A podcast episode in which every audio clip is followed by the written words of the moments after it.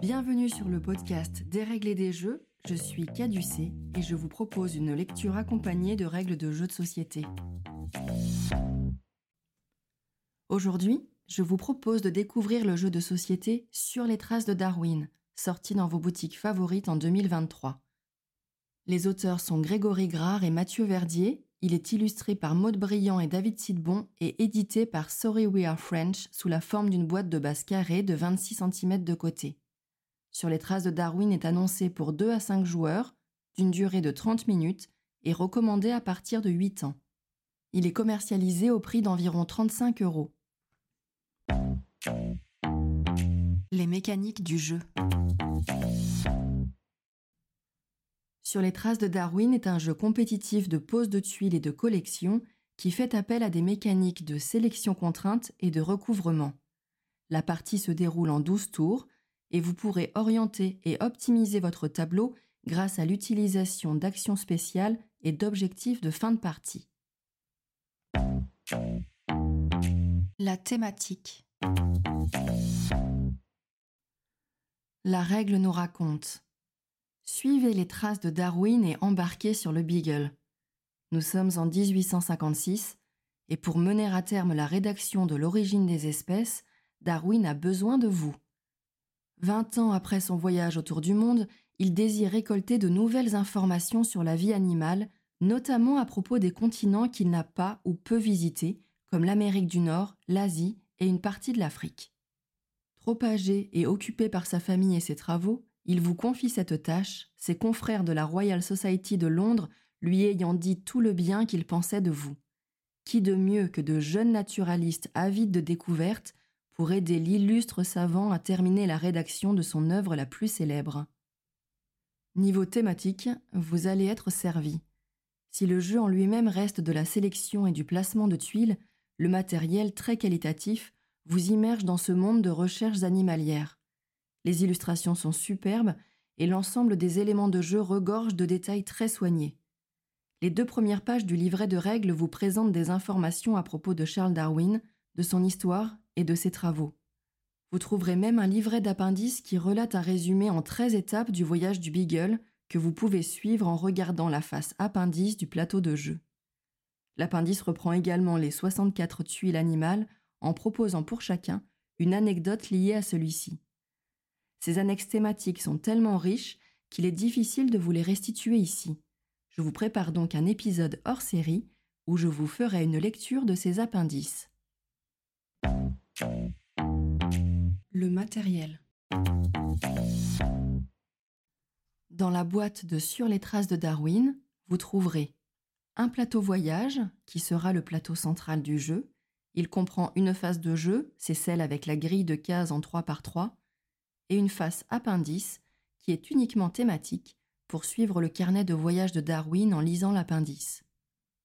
Cinq carnets qui sont les plateaux personnels des joueurs, 64 tuiles carrées animales qui sont les éléments principaux du jeu. Elles ont toutes une structure générale similaire. Regardez l'une de ces tuiles. En haut à gauche, la classe de l'animal. Il en existe quatre sous forme de pictogrammes. Arthropodes, mammifères, oiseaux ou reptiles. En haut à droite, le nom de l'animal, imprimé par-dessus une zone colorée qui correspond à l'écosystème de vie de l'animal. Il en existe quatre Amérique, Afrique, Asie et Océanie. Au centre, l'illustration de l'animal. Sur le bas de la tuile, il peut y avoir des symboles variables. En bas à gauche, vous pourrez parfois trouver une petite couronne pour les animaux dits emblématiques. Et en bas à droite, le bonus que vous obtiendrez lorsque vous poserez la tuile sur votre plateau personnel. Il peut s'agir de points, de jetons ou de parchemins. Maintenant que vous voyez à quoi ressemble une tuile animale, ouvrez et regardez l'un des plateaux personnels. Vous y retrouvez une grande grille vierge de 4 par 4 avec en colonne les différents écosystèmes et en ligne les différentes classes d'animaux. Ainsi, chaque tuile animale ne pourra être posée que dans la case qui correspond à la fois à son écosystème et à sa classe. Reprenons le détail du matériel. Vous trouverez également cinq tuiles personnages qui ont le même dos que les tuiles animaux. Celles-ci comportent l'illustration du personnage en leur centre, son nom en haut à droite, le symbole générique de personnage sur fond gris en haut à gauche, et le bonus qu'elle vous apportera en bas à droite sous forme de symbole. Ces tuiles seront mélangées aux tuiles animales et apparaîtront sur le plateau principal de la même manière. Par contre, sur votre plateau personnel, elles seront positionnées sur sa gauche, là où se trouvent les trois cases carrées vierges avec le symbole personnage. Concernant le matériel, il reste 16 jetons publication, ce sont ceux en forme de livre, représentant toutes 5 points de victoire et des illustrations qui ne sont qu'esthétiques, 15 jetons boussole, 10 jetons guide, ce sont les jetons ovales avec des portraits en leur centre, 28 tuiles théorie, ce sont les tuiles en forme de signet, rouge, qui vous permettront de gagner des points de victoire selon des conditions schématisées sur leur bandeau clair. Et enfin, un pion silhouette de Darwin, qui est initialement le pion premier joueur, mais qui sera amené à changer de propriétaire au cours du jeu. Un pion Beagle, c'est le pion en bois en forme de bateau. Un carnet de score et un sac en tissu. La règle du jeu est claire, pleine d'illustrations, comporte un tableau d'accomplissement pour noter vos exploits de partie, ainsi que le détail de chaque tuile théorie et tuile personnage. Je vous ai déjà parlé de l'appendice dans la partie thématique, qui est un livret dédié au voyage de Darwin et qui propose des anecdotes pour chacune des tuiles animaux du jeu. Vous voilà maintenant familiarisé avec le matériel. Voyons comment mettre le jeu en place. La mise en place. Placez le plateau commun au centre de la table avec la face qui comprend les 9 cases carrées visibles. Placez le beagle, c'est le pion en forme de bateau, sur l'emplacement de départ sur le bord de la grille centrale. Ce point de départ est signalé par un pictogramme de bateau. Chaque joueur prend un carnet de naturaliste, l'ouvre et le place devant lui. Le premier joueur est celui qui a pris le bateau le plus récemment. Il prend devant lui la silhouette de Darwin. Formez ensuite les réserves de jetons. Placez les jetons guides, ce sont les petits jetons ovales avec des portraits de personnages dessus, sur la zone du plateau en haut à gauche qui comporte une icône bleue de portrait. Sur la zone en dessous, placez les jetons publication, ceux en forme de petits livres. Et enfin, sur la rose des vents en bas à gauche du plateau, placez les jetons boussole. Vous allez maintenant préparer les tuiles qui seront nécessaires à votre partie. Prenez dans la boîte 12 tuiles animales par joueur, mélangez les faces cachées et formez des piles, toujours face cachée, que vous placez à côté du plateau principal. Prenez ensuite dans la boîte 9 tuiles animales supplémentaires et placez les faces visibles sur la grille de 3 par 3 du plateau principal. Prenez ensuite les tuiles théorie, ce sont les tuiles en forme de signet rouge, et donnez-en une au hasard à chaque joueur. Elles doivent être placées en haut et à droite des plateaux personnels. Formez deux piles face cachée avec les tuiles théorie restantes, placez ces piles sur le plateau principal, en haut à droite, et révélez les trois premières faces visibles sur les emplacements dédiés du plateau. Enfin, chaque joueur prend un jeton guide de la réserve et le place dans l'espace dédié de son plateau personnel, en bas à gauche. Vous pouvez maintenant commencer la partie. Le déroulement de la partie. En commençant par celui qui possède le pion Darwin, les joueurs jouent l'un après l'autre en sens horaire en effectuant les étapes suivantes. Étudier un animal ou s'inspirer d'un personnage, puis faire voyager le beagle. Avant ou après ces étapes obligatoires, vous pouvez être amené à réaliser des actions spéciales.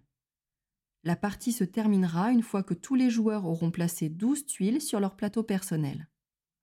À son tour, le joueur va donc commencer par étudier un animal ou s'inspirer d'un personnage. Cela signifie qu'il va prendre une tuile animal ou personnage. Cette action est obligatoire. Pour ce faire, choisissez l'une des trois tuiles qui se trouvent en face du beagle, c'est-à-dire dans la même ligne ou colonne que lui, et placez-la sur votre plateau personnel. Lorsque vous prenez une tuile animale, placez-la dans la case correspondant à son écosystème et à sa classe, puis résolvez son bonus immédiat s'il y en a un. Vous pouvez avoir des points de 1 à 3 cerclés de branches de laurier que vous ne marquerez qu'en fin de partie si votre tuile est toujours visible, un symbole de parchemin qui fera marquer des points de victoire en fin de partie s'il est encore visible en tant que multiplicateur pour les boussoles, un symbole de boussole qui vous permet de récupérer une boussole de la réserve et de la placer en bas à droite de votre plateau personnel. Vous ne pouvez pas en posséder plus de 5. Un symbole de guide qui vous permet de prendre un guide dans la réserve et de le placer en bas à gauche de votre plateau. Vous ne pouvez pas en posséder plus de 2. Et parfois, un symbole de couronne qui se trouvera en bas à gauche de la tuile animale et qui vous permet de récupérer le pion Darwin pour le placer devant vous. Il rapportera deux points à celui qui le possédera en fin de partie. Lorsque vous récupérez un personnage, placez la tuile sur l'un des trois emplacements à gauche de votre plateau personnel et gagnez son bonus. Ne pouvez pas avoir plus de trois personnages. Petite remarque à ce stade. Si vous prenez possession d'une tuile qui vous accorde un bonus pour récupérer une boussole ou un guide, mais que votre limite est déjà atteinte, vous pouvez quand même prendre la tuile sans prendre le bonus associé. Une fois la tuile récupérée et placée, le bonus éventuellement récolté, il vous faut faire voyager le beagle en déplaçant le pion du bateau. Vous devez le déplacer dans le sens de la flèche, d'un nombre de flèches égal à la distance entre la tuile que vous venez d'acquérir et le beagle, donc de 1 à 3 flèches. Terminez en piochant une nouvelle tuile sur l'une des piles du bord du plateau pour combler l'espace vide du plateau commun. Prendre une tuile, déplacer le beagle, remplacer la tuile sont des actions obligatoires. En plus de celles-ci, vous pouvez être amené à réaliser des actions spéciales avant ou après ces actions obligatoires. Au début de votre tour, vous pouvez dépenser un jeton guide en le remettant en réserve pour avancer ou reculer le beagle d'une case, ou défausser les trois tuiles qui se trouvent en face du beagle, les placer sous la pioche et les remplacer par trois nouvelles tuiles. Ceci vous permet d'accéder à des tuiles qui pourraient être plus intéressantes pour vous. Cette action spéciale est rappelée sous forme schématisée près de la zone des guides de votre plateau personnel. Dans les deux cas, jouez votre tour normalement ensuite. Vous pouvez être amené à prendre une tuile animale d'une classe et d'un écosystème que vous possédez déjà. En ce cas, placez-la sur la tuile déjà présente en la recouvrant. Résolvez son bonus normalement. Il est possible d'écraser plusieurs fois la même case animale. Attention, si des points de victoire ou un parchemin sont écrasés, ils ne seront plus visibles pour le décompte de fin de partie. Par contre, si vous écrasez une couronne, une boussole ou un symbole de guide, vous n'avez pas besoin de rendre ces éléments. Lorsque vous écrasez une tuile déjà présente sur votre plateau personnel, vous pouvez choisir une tuile théorie du plateau commun parmi les trois disponibles faces visibles ou parmi les premières des pioches face cachée et l'ajouter en dessous de celle que vous possédez sur votre plateau personnel depuis le début de la partie. Ceci vous octroie une nouvelle façon de marquer des points en fin de partie. Vous ne pouvez pas posséder plus de 6 tuiles théorie. Cette action spéciale est rappelée sous forme schématisée tout en bas de la colonne de stockage des tuiles théorie du plateau principal. Enfin, lorsque vous avez rempli les quatre emplacements d'un écosystème ou d'une classe, c'est-à-dire à chaque fois que vous complétez une colonne ou une ligne sur votre plateau personnel, vous pouvez prendre un jeton publication et le placer en haut à gauche de votre plateau. Celui-ci vous apporte 5 points de victoire pour la fin de partie. Vous pouvez accumuler plusieurs jetons publication, mais vous ne pouvez pas compléter une deuxième fois une ligne ou une colonne déjà complétée en écrasant les tuiles. Cette action spéciale est rappelée de façon schématisée au-dessus de la zone de stockage des jetons publication du plateau commun.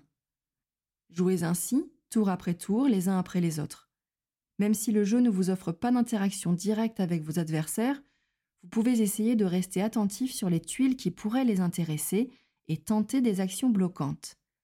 Lorsque la dernière tuile de la pioche est placée sur le plateau principal, la partie prend fin. À ce stade, vous aurez tous 12 tuiles sur votre plateau personnel. Il est alors temps de compter vos points. La fin de partie.